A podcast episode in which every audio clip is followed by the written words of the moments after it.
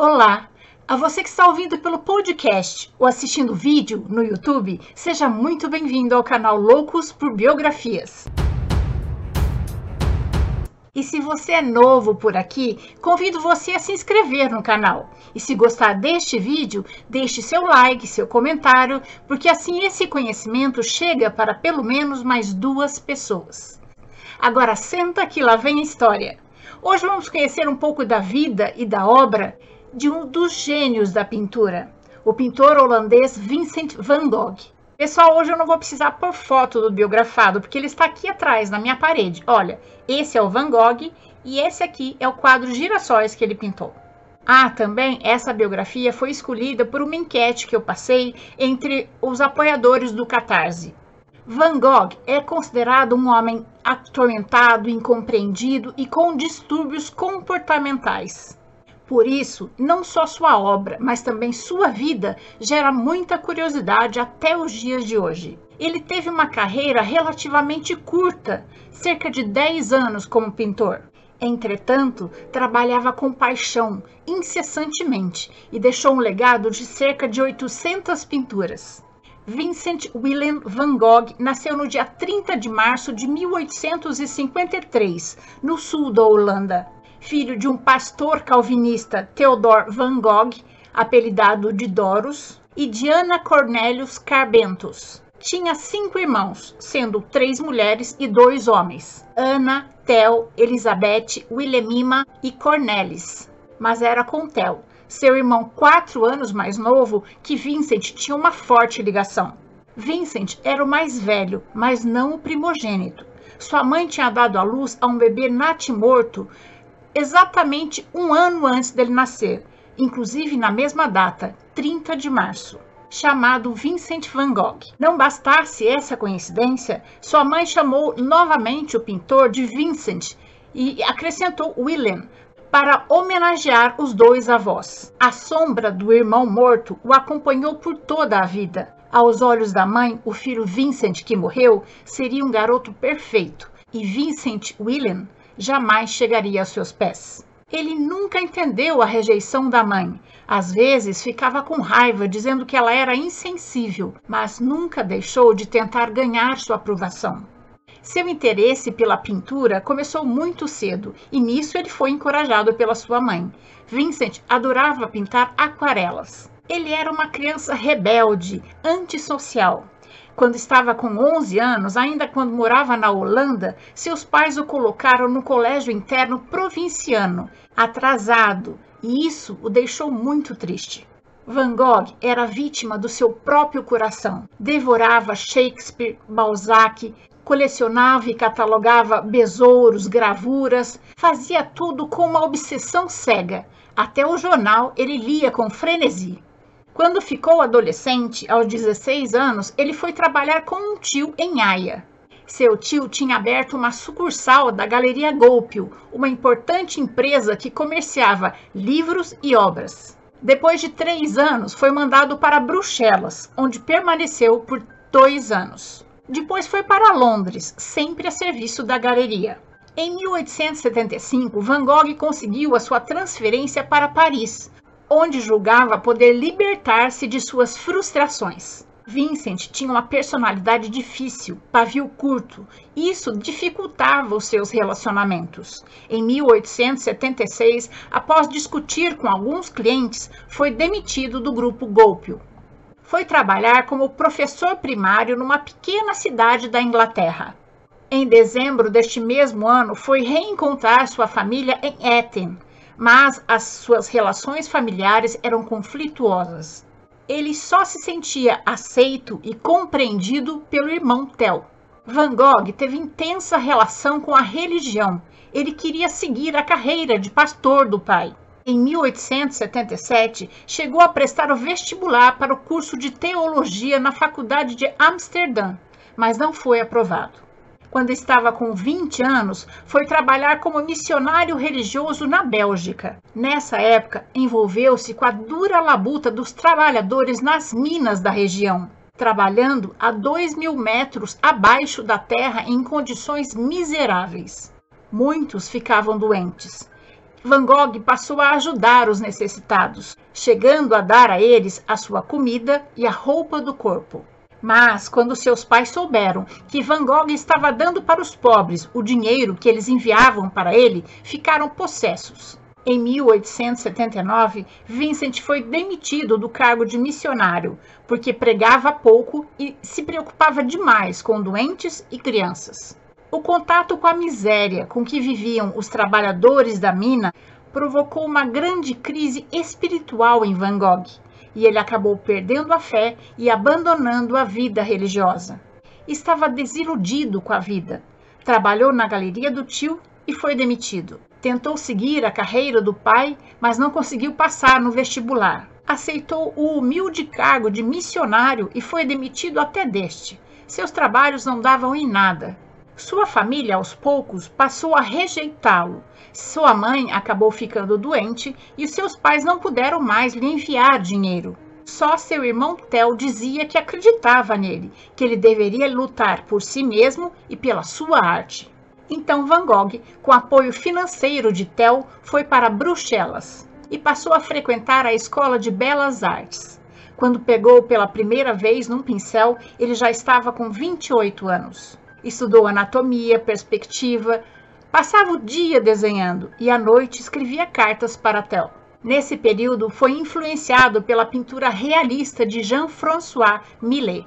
Em 1881, mudou-se para Haia e foi acolhido pelo pintor Anton Rudolf Malvi. Pintou aquarelas, onde aparecem marinheiros, camponeses, e escreveu para o irmão Tel dizendo: Eu não quero pintar quadros, eu quero pintar a vida. Nessa época, Vincent apaixonou-se por sua prima, Ki Vos Strucker, mas foi rejeitado e isso o abalou profundamente. Ki tinha acabado de ficar viúva e seus tios foram contra o casamento porque Vincent não tinha condições para sustentá-la. Mais tarde se envolveu com Clássina Maria Hornick, uma ex-prostituta conhecida em Sien. Ela tinha um filho e estava grávida. Van Gogh acolheu Cien e o filho no ateliê, mas depois do nascimento do outro bebê, Cien o abandonou. Em 1883, Vincent voltou para a casa dos pais e ficou por dois anos e se dedicou ao profundo estudo da cor. Pintou cerca de 200 quadros. Ele era visto pela sua família como rebelde, problemático, mas de qualquer maneira ele dava aulas de pintura e incentivava seus alunos a pintarem num golpe só, de uma vez, sem retoque. Em março de 1885, seu pai faleceu repentinamente. Sua família o acusou de ter sido a causa pelo desgosto que ele lhe causava. Em abril deste mesmo ano, Van Gogh pintou sua primeira obra de destaque, Os Comedores de Batatas. O ambiente é sombrio e os tons são escuros e empastados. Nessa pintura, pode-se notar o interesse do pintor pela teoria das cores, luz, contraste, sombra e, é claro, pinceladas carregadas de tinta. Em novembro, viajou para Antuérpia e iniciou seus estudos na academia local. Esse foi um momento muito importante da sua carreira, marcado pela arte japonesa, que teve contato nesta cidade. Em 1886, Van Gogh mudou-se para Paris e ficou vivendo com Theo por dois anos. Theo era negociante de arte na Galeria Goupil. Além de ajudar o irmão financeiramente, ele tentava vender seus quadros na galeria, mas eles não eram bem aceitos.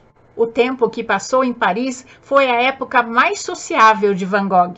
Ele conviveu com muitos pintores destacados da época, como Camille Pissarro, Claude Monet Edgar Degas, Georges Serrat, Henri Toulouse-Lautrec, Pierre-Auguste Renoir, Paul Signat e Paul Gauguin.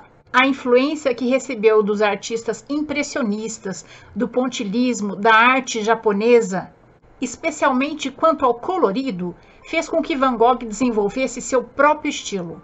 Ele passou a usar cores primárias e secundárias, e suas obras passaram a ter luminosidade e leveza. Sua técnica de pinceladas firmes, carregadas, aplicadas sem hesitação, permitiu-lhe produzir um vasto número de obras. Em dois anos, Van Gogh pintou 200 quadros, entre eles o Autorretrato de 1887 e o retrato de Perry Tanguy. Theo e Vincent ficaram amigos de Paul Gauguin. Em 1888, Gauguin fez um retrato de Van Gogh, o pintor de girassóis. Vincent estava com a saúde precária, aceitou o conselho de Toulouse-Lautrec e foi para o campo. Em fevereiro já estava em Arles, pintando ao ar livre, hábito que conservou até a morte. Trabalhava como se estivesse cumprindo o horário, das 8 às 5, e à noite escrevia para o irmão.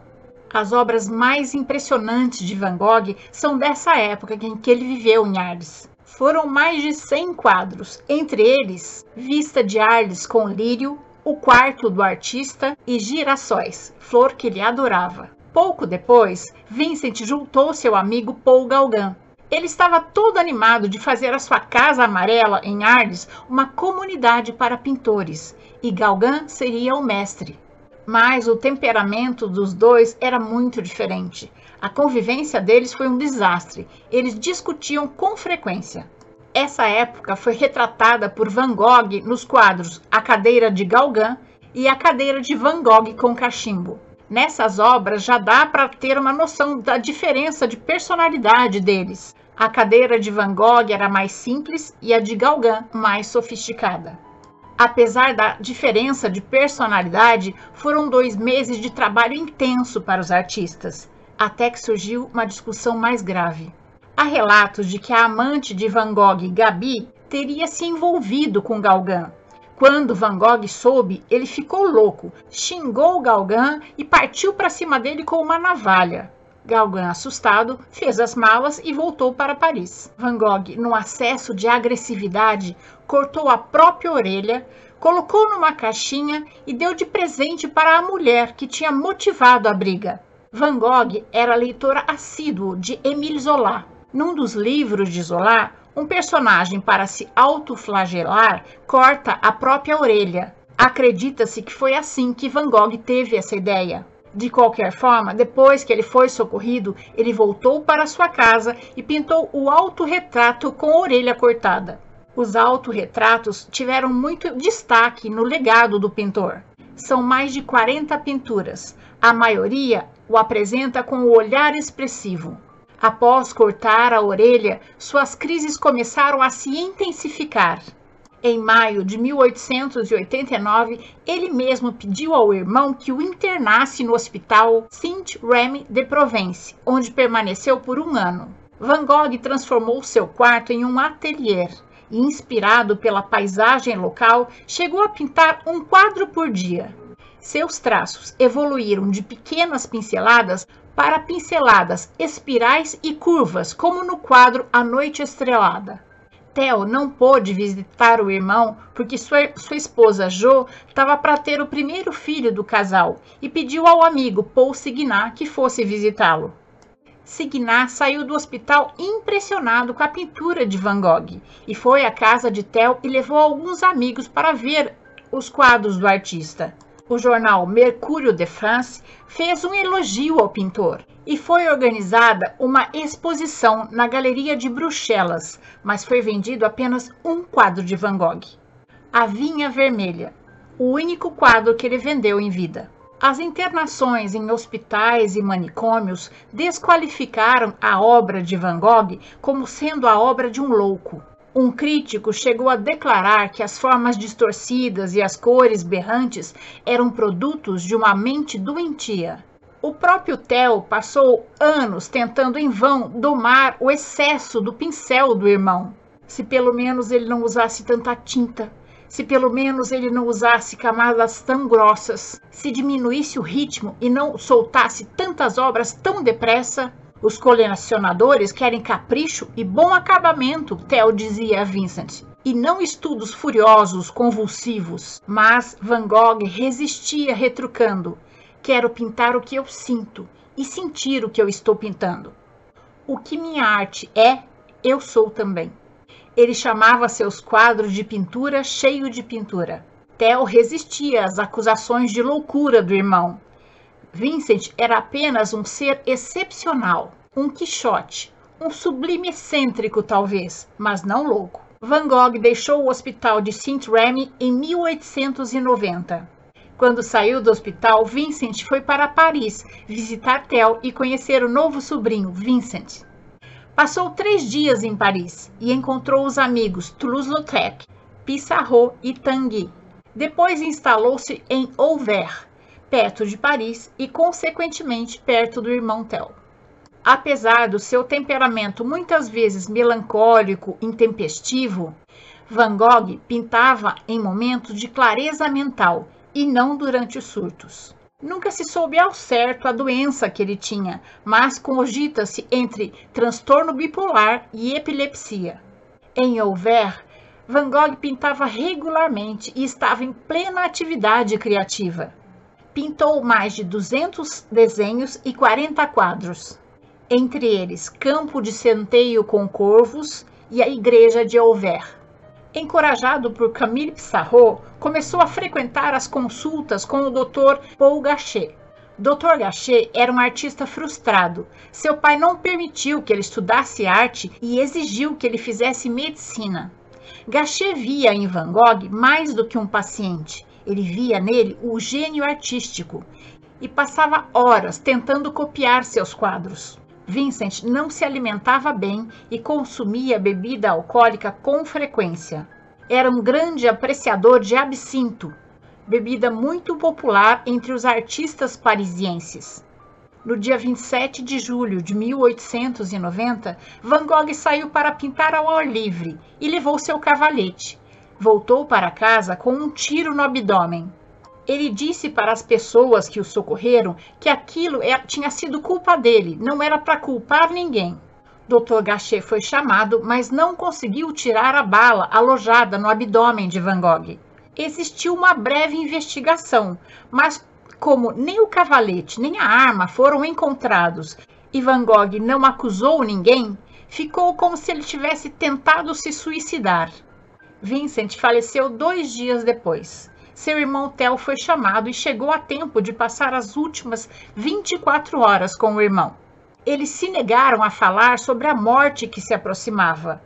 Aproveitaram os últimos momentos juntos, lembrando de coisas boas. Vincent van Gogh faleceu nos braços de Theo, em Auvers, França, no dia 29 de julho de 1890.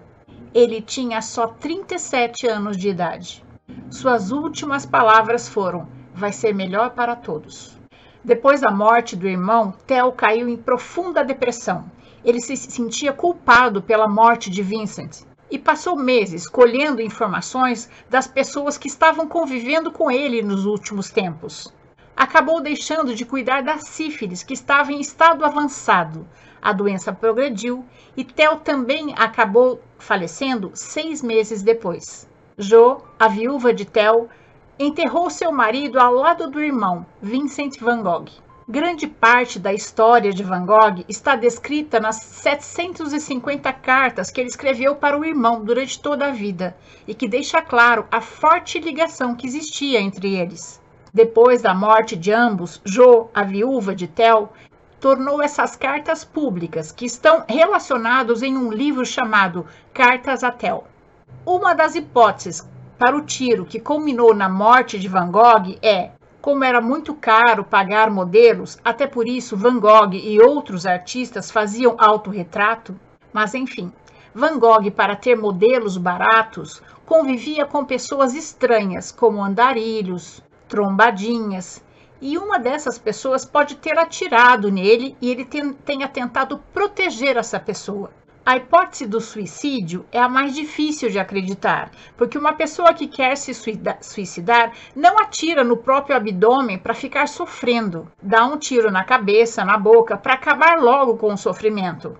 E se ele realmente tivesse atirado no próprio abdômen, a bala teria perfurado um de seus órgãos, e isso não aconteceu. Enfim, a morte de Van Gogh ainda é um mistério.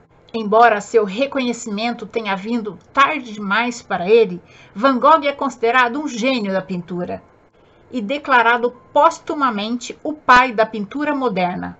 Dr. Gachet ficou mundialmente conhecido quando seu retrato quebrou o recorde ao ser vendido num leilão por 82,5 milhões de dólares em 1990. O Museu Van Gogh, que fica em Amsterdã, na Holanda, possui o maior acervo do artista. No Museu de Arte de São Paulo, MASP, também existem obras de Van Gogh. Ah, entre as pinturas mais conhecidas que eu deixei de falar estão Caveira com cigarro aceso, A Ponte debaixo da água, Natureza morta com absinto e A Italiana. Van Gogh é tido como o maior expoente do pós-impressionismo. Alguns apontam em suas obras os primeiros sinais do expressionismo. Termino essa biografia com uma frase de Van Gogh: Quero comover as pessoas com a minha arte. Quero que elas digam: ele sente profundamente, ele sente eternamente. E essa é a nossa história de hoje. Mas antes de terminar, eu quero muito agradecer aos apoiadores do canal no Catarse.